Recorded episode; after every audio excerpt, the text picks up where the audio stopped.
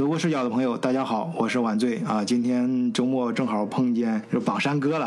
这大哥大我很多啊。呃，榜山哥是刚退休啊，工作是整个工作生涯呢，就是主要是做城市规划。那、啊、正好前段时间榜山哥是去了一趟伦敦，呃，就是英国去游玩了一圈，回来之后说，哎呀，呃，晚醉，我们一定要做一期节目，然后好好讲一讲。哎，我说榜山哥你怎么这么激动啊？然后榜山哥就是因为他就是就是做城市规划的嘛，所以比较注重从呃，这个城市规划的角度，就是、呃、老百姓在城市里面生活舒服不舒服这个角度去观察、去思考啊。那么也有很多一些点呢，呃，确实是可能打动了或者刺激到这个榜山哥了。所以榜山哥今天要跟大家分享一下啊。好，榜山哥，你跟大家打个招呼。哎，各位听友好，哎，今天很高兴跟晚醉一起聊一下我在英国的比较肤浅的见闻吧。啊，比较谦虚啊，这榜山哥比较谦虚啊。好，那么榜山哥你，你你首先跟大家说一下，第一点就是您呃回来之后是哪一点刺刺激到你的，或者是让你感触最深的一点是什么？我就感觉最深的就是两个字，不同。嗯。嗯，这什么不同呢？以我原来大家旁人给我的，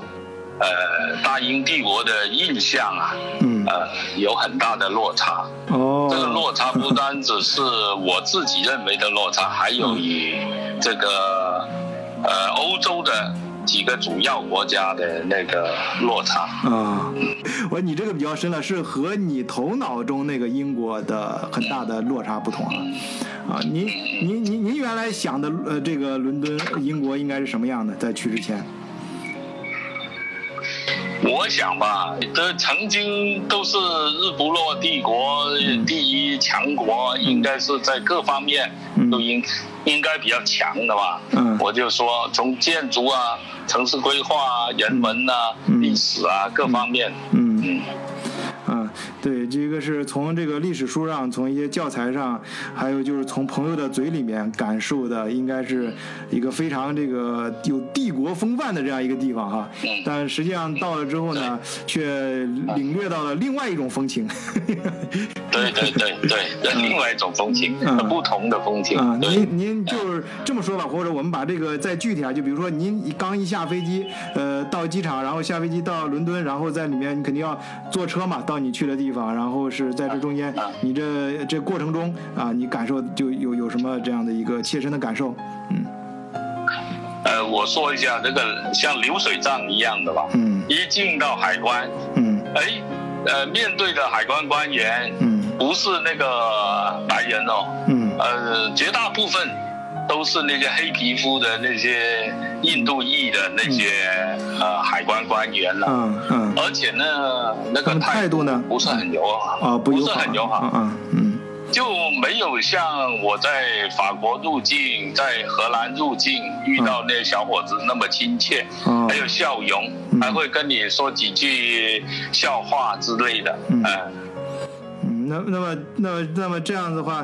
呃，就是首先是第一个给你的感觉就是好像他都他用表情告诉你好像就不不太欢迎你是吧？然后然后然后感觉到、嗯、感觉到这个印度裔的、嗯、在那边的管理层还挺多的，是吗？而且那个态度对东方人并不是很友好。嗯啊、呃，等一下我还会说、嗯，在酒店里遇到的服务。嗯、那帮印度人是怎么样的？嗯、我还会说。你你您能不能举一个小例子、小故事什么的？你遇到的？哎，我可以这么说吧，就在那个伦敦塔桥旁边，我们住的那个酒店，嗯，算是比较高档的了。嗯，那个都好像一晚的价格都去到携程都去到两千九。哦，这么贵啊！住在里面，住在里面，我们早上不是去吃早餐吗？嗯。那早餐那个地方呢要排队，大家我们现在，呃，中国人都很很有礼貌、很有规矩的，都是在排队。嗯，这个印度人呢，我们在那住两个晚上、嗯、两个早上吃早餐，都遇到的同样的情况。嗯，一个是男的，第一天男的一个印度裔的，呃，黑皮肤的，嗯，就叫我们停停着，我们在前面嘛，嗯，去招呼我们身后的。那个白人，哇，那这个就是太明显了，太明显了，其实啊。呃，到了第二天，又是这样，遇到一个女的，嗯、呃，妇女，嗯，啊、呃，也是这样，让我们身后的先进去。天哪！然后反而一个白人的姑娘，长得很漂亮的、嗯、白人姑娘，看了就马上叫我。叫我们先，呃，就我们排在前面嘛，对啊、我们进去。对呀、啊。啊、呃，哎，反而白人还有规矩，我觉得。对啊，他这个是明显的歧视啊，这个是不对的、啊，这个。是啊，他用手势叫我们停停着，嗯，然后呢去招呼我后面的，哇，点头哈腰啊，嬉皮笑脸的、嗯，请他们进去、嗯，这一点给我们印象很不好，这个这个印度裔的不是说，啊、呃，嗯。嗯、呃，好，那么你们，那我相信就是说您这个这个首先是这个人，咱们到到到一个新地方嘛，招待你的人给你的第一感觉。那么招待完之后呢，你安顿下来之后，肯定要在城市里面转嘛。那您就是做城市规划这一行的，你肯定以你的目光，你会比较注重这方面。它整个城市的规划呀，你感觉比如说交通啊，这个建筑啊，这个整个布局啊，你感觉怎么样呢？和你的想象，或者和你的你和其他你头脑中其他城市比较一下。呃，首先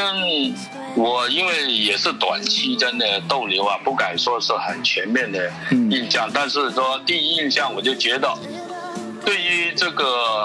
呃人行的交通跟车流的交通这规划上是有点问题的。嗯，比如说在欧洲其他的城市，大部分都是电控的，人行过马路的红绿灯电控，嗯、而去到这个伦敦不是。在这个白金汉宫啊、大英博物馆周边的一些繁华地区，嗯，它的人行过斑马线是很低，嗯，啊、呃，几乎几十米一个路口，几十米一个路口，嗯，然后呢、嗯，这个人行过马路的灯呢，又是用手摁的，嗯，啊、呃，不是电控的，不是电脑控制的，嗯，嗯所以呢，就有个不合理的，你人过的时候肯定络绎不绝嘛，嗯，那个车就不。不停的要停，呃，停下来，嗯，呃，去叫做礼让嘛，嗯，那就短短的，我们从白金汉宫到飞机场那么短的路，竟然走了两个半小时，嗯，所以呢，其中我们的司机也很恼火啊，嗯，看着这样子也很恼火，两个半小时，两个手往前一伸，嗯、就骂那个英文出口啊，啊，F 开头的。对，不是呃 S 开头的啊 ，S 开头更夸张啊啊 P P 结尾的啊，行行行 ，OK OK， 那个就是说他这个就是他们他们自己就伦敦自己的人也整天开车的，像这个他们也很恼火的，就是对这个不满的啊，所以我很恼火啊，所以我前面是前面我介绍，我记得我有一期介绍专门介绍过伦敦市的市长，就新上就是以前的伦敦市市长，现在新选上来这个英国首相嘛，呃。呃叫那个约翰逊，他不是那个他原来在呃做伦敦市市长的时候就有一个政绩，就是他提提倡大家骑单车。那那么呢，他当然他主要这是一个表现形式，其背后呢，他就是想整顿伦敦的交通，就是让大家生活的呃更便利一点啊。那再往前推呢，我们就是觉得那肯定是因为伦敦的交通太恶劣了嘛，太太太太不太好，情况太差了，所以他要去整顿嘛，嗯。对，嗯嗯、啊、而且我还想说一点，嗯，它的那个车行道的转弯半径非常小，嗯，嗯呃，一些大巴车，嗯、呃，都要退两下几乎才能转得过去，反正是挺夸张的。呃那你说都是历史上遗留的旧城，你刚才说历史上留下的旧城，对、嗯、呀，但是在巴黎，人家拿破仑。那么早的那个道路规划到现在还在用啊，嗯、啊，是啊，几乎都是很流畅的，嗯、而且它呢很多是单行线，嗯，这样就就很流畅，对，好像德国，嗯，德国的道路，我觉得我去过法兰克福啊，嗯、这些呃呃都是很好的、啊嗯，因为它的可能布局啊，嗯、人流车流没那么多。嗯，呃，均匀啊，合理啊，规划的，所以呢就比较好。对，它整个城市，反正在德国，因为我开车，就欧洲其他地方我也开过车，但是在德国开的是最多嘛。在德国开车的时候，特别几个有名，中国人知道有名的城市啊，嗯，它一般都是分老城区跟新城区，它而且在交际在交汇的地方，它的整个布局也是非常好的。呃，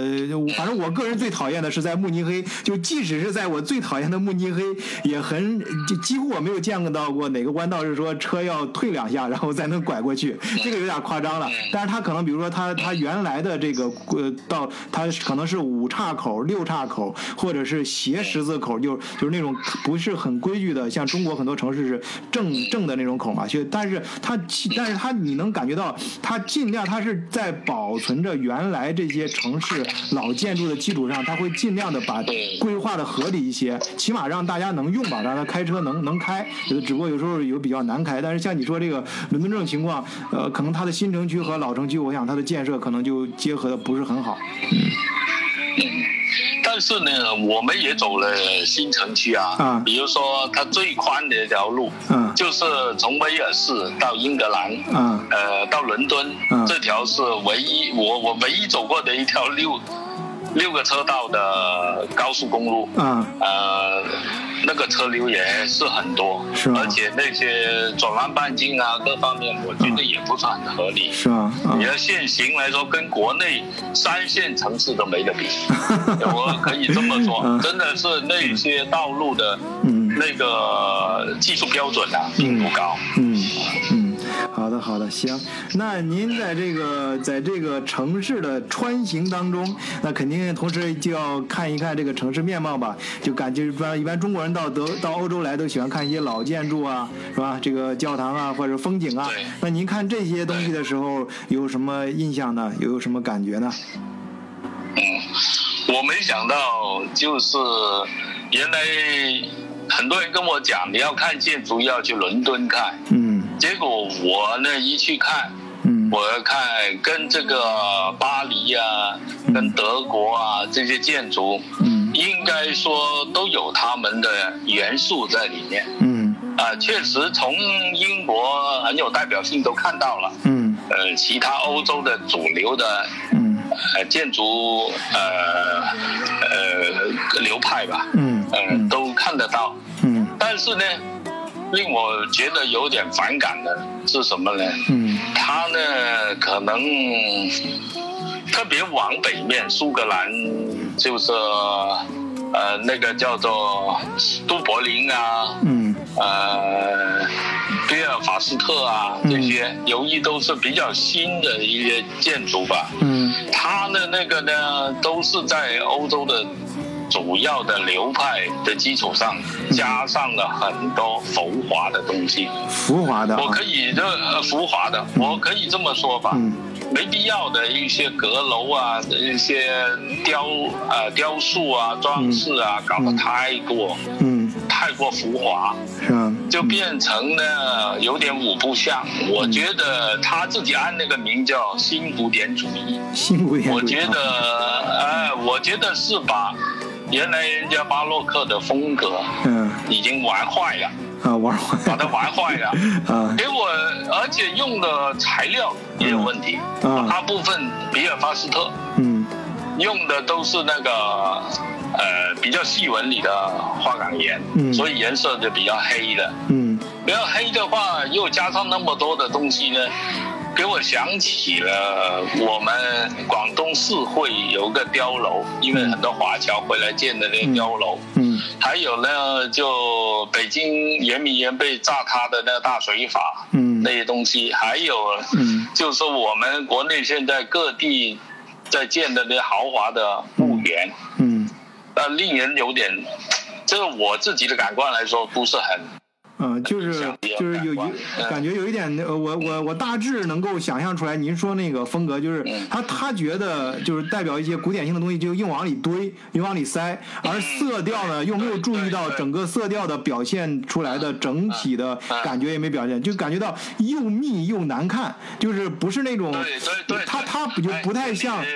表达的很好啊、呃，就是它不像洛可可，你们你们要假如说洛可可那种很密，但是很精致，然后有些你要洛可可的话，就感觉比较密，但是很精致，很优美，有些线条它会考虑到整体的风格啊、呃，而特别有些色调，洛可可的话，你看它色调也是做的非常好的，有有很很高雅的那种色色色色调，通常会，但是这个但是您说这种感觉就是感觉就是就让我那个巴洛克给玩玩坏了，就是玩了更玩到后面了，开始呃所谓的新古典主义往后又往里面塞东西，塞塞进去之后整个又又没又没弄好，结果就就就搞成另外一种、呃、就效果效果达到适得其反了啊，这是这种。对啊，嗯嗯，就是我也觉得呢，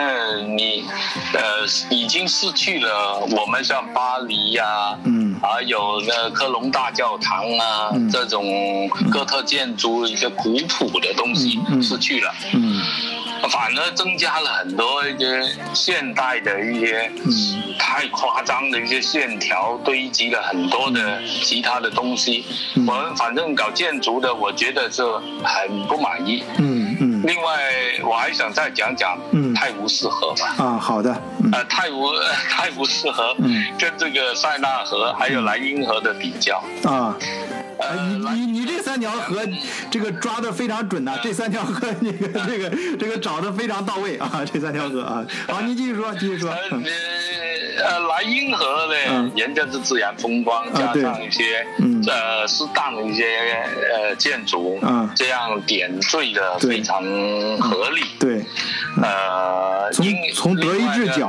我到法兰克福这一段，一般都坐游轮嘛，两岸有很多古城堡啊什么的啊，这种嗯、呃、很好，嗯、点缀的很好，嗯，很适当，那个有点韵律，嗯。嗯并不是一味的堆砌，嗯，而到到了法国的那个塞纳河呢，嗯、两旁的古建筑当然都是，啊、嗯呃，博物馆啊、嗯、那些啊，都是哎呀，那景观都是非常优美，对，那很有水平的。而且桥梁、嗯，呃，桥梁方面呢，嗯、很多都是、嗯，呃，古建筑的一些拱形桥比较多，嗯嗯。嗯然后呢，到了伦敦这个泰晤士河，嗯，它很多都是现代的一些桥梁，嗯，呃，用了现代力学结构的斜拉桥啊，呃，吊桥啊，嗯，呃，这这种桥，嗯，反而就没有了那么古朴，嗯，可能这恰恰显示说它是工业革命的起源地吧，嗯，呃、这样，嗯，对对，哎，有有有有有有，我觉得你总结很到位，我觉得有这个因素，应该有，嗯，呃，呃，就是基本上这个建筑啊这些就差不多，就这，呃，我想最后还想问会不会。跟你节目时间拖延了太久啊，没事没事，你随便聊，我们这个不是直播，啊、可以到后面可以剪辑啊。哎，从人这方面接触的人方面来说呢，就嗯。嗯我觉得呢，苏格兰人还比较淳朴一点。嗯，苏格兰人比较淳朴。嗯，呃，有点像我在德国旅游的时候遇到了巴伐利亚的那些人。嗯，哇，那些。一对夫妇看到我们站在美景面前，嗯、呃，我他很怕我们没拍、嗯，没拍到他的美景啊，嗯，他的很主动的说帮我们拍照，那种真诚啊，嗯，真的能感觉到啊，呃，感动你的，嗯，然后拍完我说，哎呀，拍的呃，可礼貌也是说拍的很好啊，嗯、他说真的啊，那种表情就跟小孩一样，嗯，呃，那么真诚，嗯。然后我们从新天鹅堡往下看，嗯、那边的山水，嗯、简直就是伊甸园的、嗯、那那种感感觉。嗯、啊啊，是的，是的。啊，真的、嗯、真的美的、嗯、美不胜收。这个我觉得。所以呢，他呢就帮我们拍照。嗯。所以呢，我觉得人方面呢，呃，其实呢，我觉得呢，英国这方面可能。苏格兰那边好一点，其他的可能觉得是，我就举个例子，嗯，我到一个比较呃贵价的一个那个西服店里面去，嗯，然后比较贵的，里面都是一个四十多岁上年纪的一些男的服务员，他那个服务员呢就很厉害的，真的是你可能没办法拒绝他，嗯，没办法拒绝啊，周到的服务。嗯啊、呃就是说他拿件衣服给你穿，嗯，一看到你有点窄，嗯、你知道他什么反应啊？嗯、他就马上那个，呃，我马上上楼去帮你找这个呃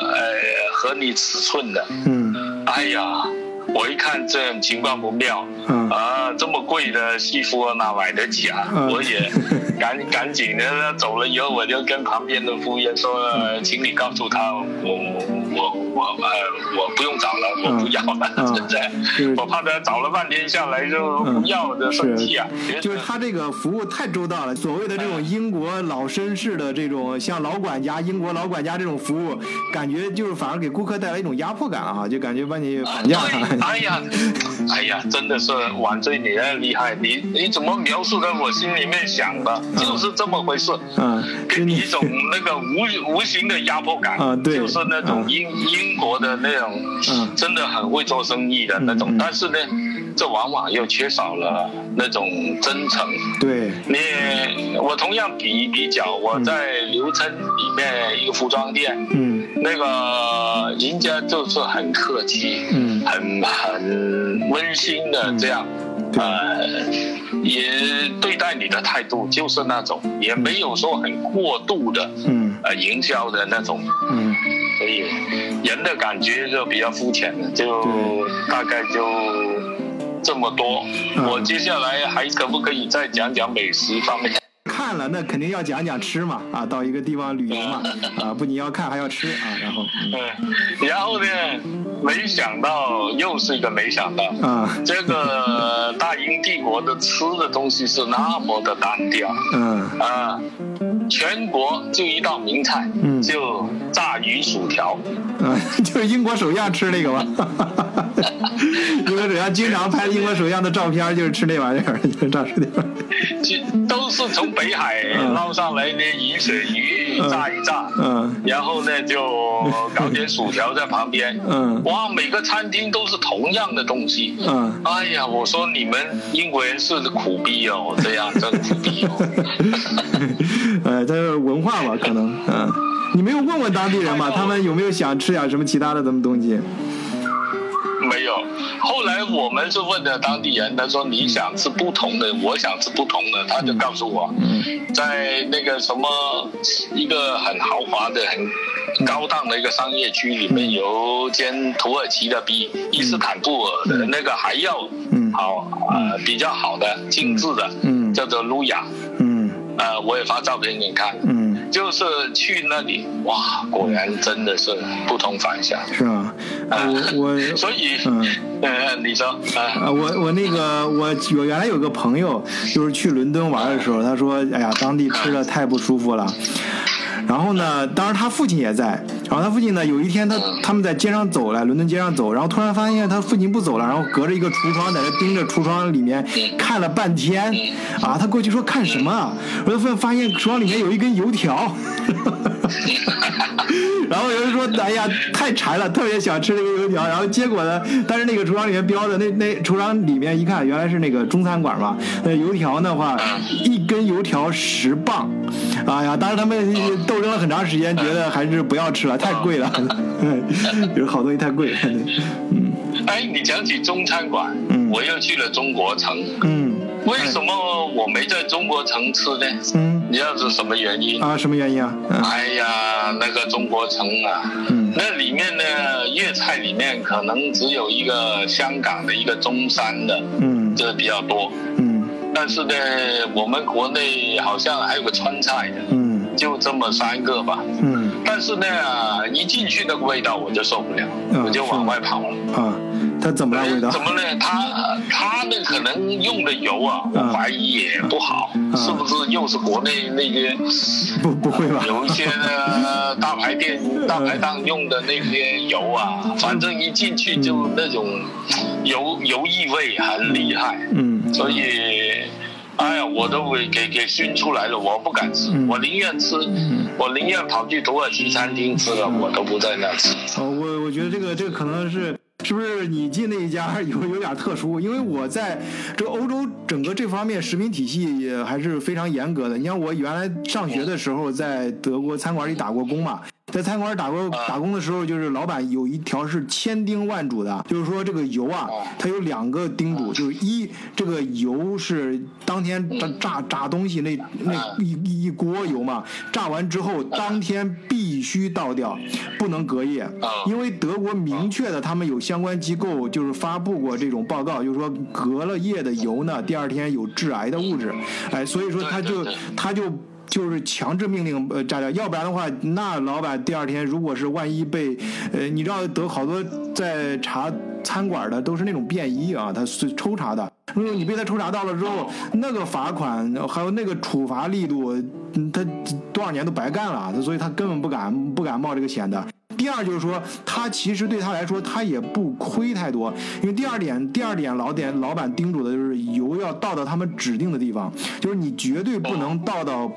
普通的下水道，就就在德国餐馆啊，就是你要到了呃普通下水道的话，他们也是能监测到的，你这个是是是是绝对不可以的。然后要到他们指定的地方，他们对餐馆啊，政府对餐馆的油都有回收，然后这个回收的油呢，会会统一处理去做成，你像德国加油站里面。有那个呃生物油嘛，就比奥这种油啊，这种就是比九十五号油稍低一点啊，稍便宜一点，这这种油啊，这这样的话就是他们整个这个系统的安排就非常好，让你老板呢首先是告诉你给你画好道，哎，你该怎么走，就是告诉你该怎么做啊。第二呢，你相关的处罚措施也非常大啊，但是你如果按照他规定的这种方式去做呢，你的经济上也不会遭受太大损失啊，这这所以说还是不错。所以说您您遇到那个，我估计一英国呢，我不知道英国具体的像有没有像德国这么严严格，但是，呃，我相信应该也不会太差吧，至少是应该都在这个欧盟的体系下，至少以前也是欧盟的嘛，现在脱欧了。嗯嗯嗯，我我在牛津那个城区旁边有一家那个中餐馆，嗯，我们那天在那吃，嗯，呃，我觉得就在一个洗车场旁边，嗯。一个垃圾桶的旁边，嗯，哎呀，脏不拉几也是搭棚子的，是吗？像这种搭棚子的饭店，我在德国还没遇到过，在法国也没遇到过。顶多有那个咖啡馆，嗯、咖啡馆是在是、啊、呃在那个棚子下面那种。呃，是啊，你你看，我觉得并不像他们所说的那样，我反正我觉得那个就餐环境不怎么样，而且又狭窄，一进去就一股味道。嗯，啊、呃，你好像我在那个法兰克福那天到一个，人家带我到的很地道的一个吃那个猪肘子，那个咸猪手的那个。嗯嗯呃，半下层的地窖里面那个餐厅啊，很有名的啊，猪呃猪慕尼黑猪肘，或者是它每个城市当地猪肘，它跟那个咸猪手不一样，那是两个概念啊，哦、这个词儿不要了，不一样的。这个它它是这个是德国比较有名的，就首先是慕尼黑猪肘很有名，然后它就讲究皮儿烤得非常娇嫩，然后里面的肉很香啊，它然后有的地方像柏林那边呢，它就是煮出来的啊。炖出来的，这个每个每个城市它他们这个猪猪手的这个就是猪就咱们的说那个猪蹄膀这个做法是不一样的，但是都都还不错啊，我觉得啊都有各个的风格，我觉得挺好吃啊，嗯、它那个是很好吃啊，嗯、特别配上那个酸菜跟那个土豆球，还有那个熟泥啊，啊对，都很好吃的，嗯嗯、我觉得挺好的。对那个、呃、那个土豆好，总的我嗯是的，呃这我我这样总结一下吧，最后我自己感官可能不对啊，嗯、但是我要总结一下吧，嗯、我总感觉到英国对于欧洲来说，它样样都有一点，嗯，但是我觉得它的风景就不如瑞士，嗯，人文历史又不如法国，嗯，制造工业整洁啊这些啊又不如德国，嗯，我觉得它有点。有点挤不像的样子，嗯，而且给人感觉还特别密集，是吧？特别密集，特别密，什么事？因为它伦敦，呃，它的建筑还有它的这个呃其他方面的安排、人文的感受啊，这个。这都都不怎么样，哎，都不怎么样，嗯，基本上我的感官就是这样。嗯，好的，是这样，我们我们节目啊，就是咱们德国视角啊，就是突出就是以咱们老百姓嘛，就是咱们平常人的视角去看，咱们也不是那种高大上的啊，非要就是说说这个某个地方多多好，或者说那个地方多多坏，我们就是非常朴实的，呃，就是以一个游客的身份，平常老百姓的心态，我去了之后就是这样一个感受，哎，咱们就这样说就行了啊。我们没有，我们不代表任何立场，我们也不代表任何这个呃官方的评价啊，就是普通老百姓谈一下，仅仅是谈一下自己去，就是我们那个榜山哥仅仅是谈一下自己去的一个感受啊。这个伦敦没有任何黑伦敦的意思，也没有任何黑英国的意思，相信这个大英帝国肯定有他自己很厉害的一面嘛，很有一些东西，毕竟我们去的时间短，可能还没体会到有一些更好的一些东西，但目前只也也可能是由于我们这个榜山哥去之前啊、呃，关于这个媒体上呀，还有朋友介绍啊，其他方面给的印象太好了，然后结果去了之后造成了这种反差，可能实际上如果呃以平常心去的可能也没有这么糟，但是不管怎么说吧，这是一个现在跟大家介绍伙的跟大家伙介绍的啊，这是一个真实的感受啊，我们咱们节目就突出一个真实两个字啊。那么其他听友想聊天的小伙伴呢，也可以加入我们的德国视角的听友群，入群方法写在简介里了，就是加微信联络员 moon 二零零幺四十二 moon 就是月亮的英文拼写 m o o n 二零零幺四十二。好，呃，那好，那巴兰哥，咱们就今天就先聊到这里，好吧？嗯，好，好，嗯、好的，好啊、呃，那行，再见啊。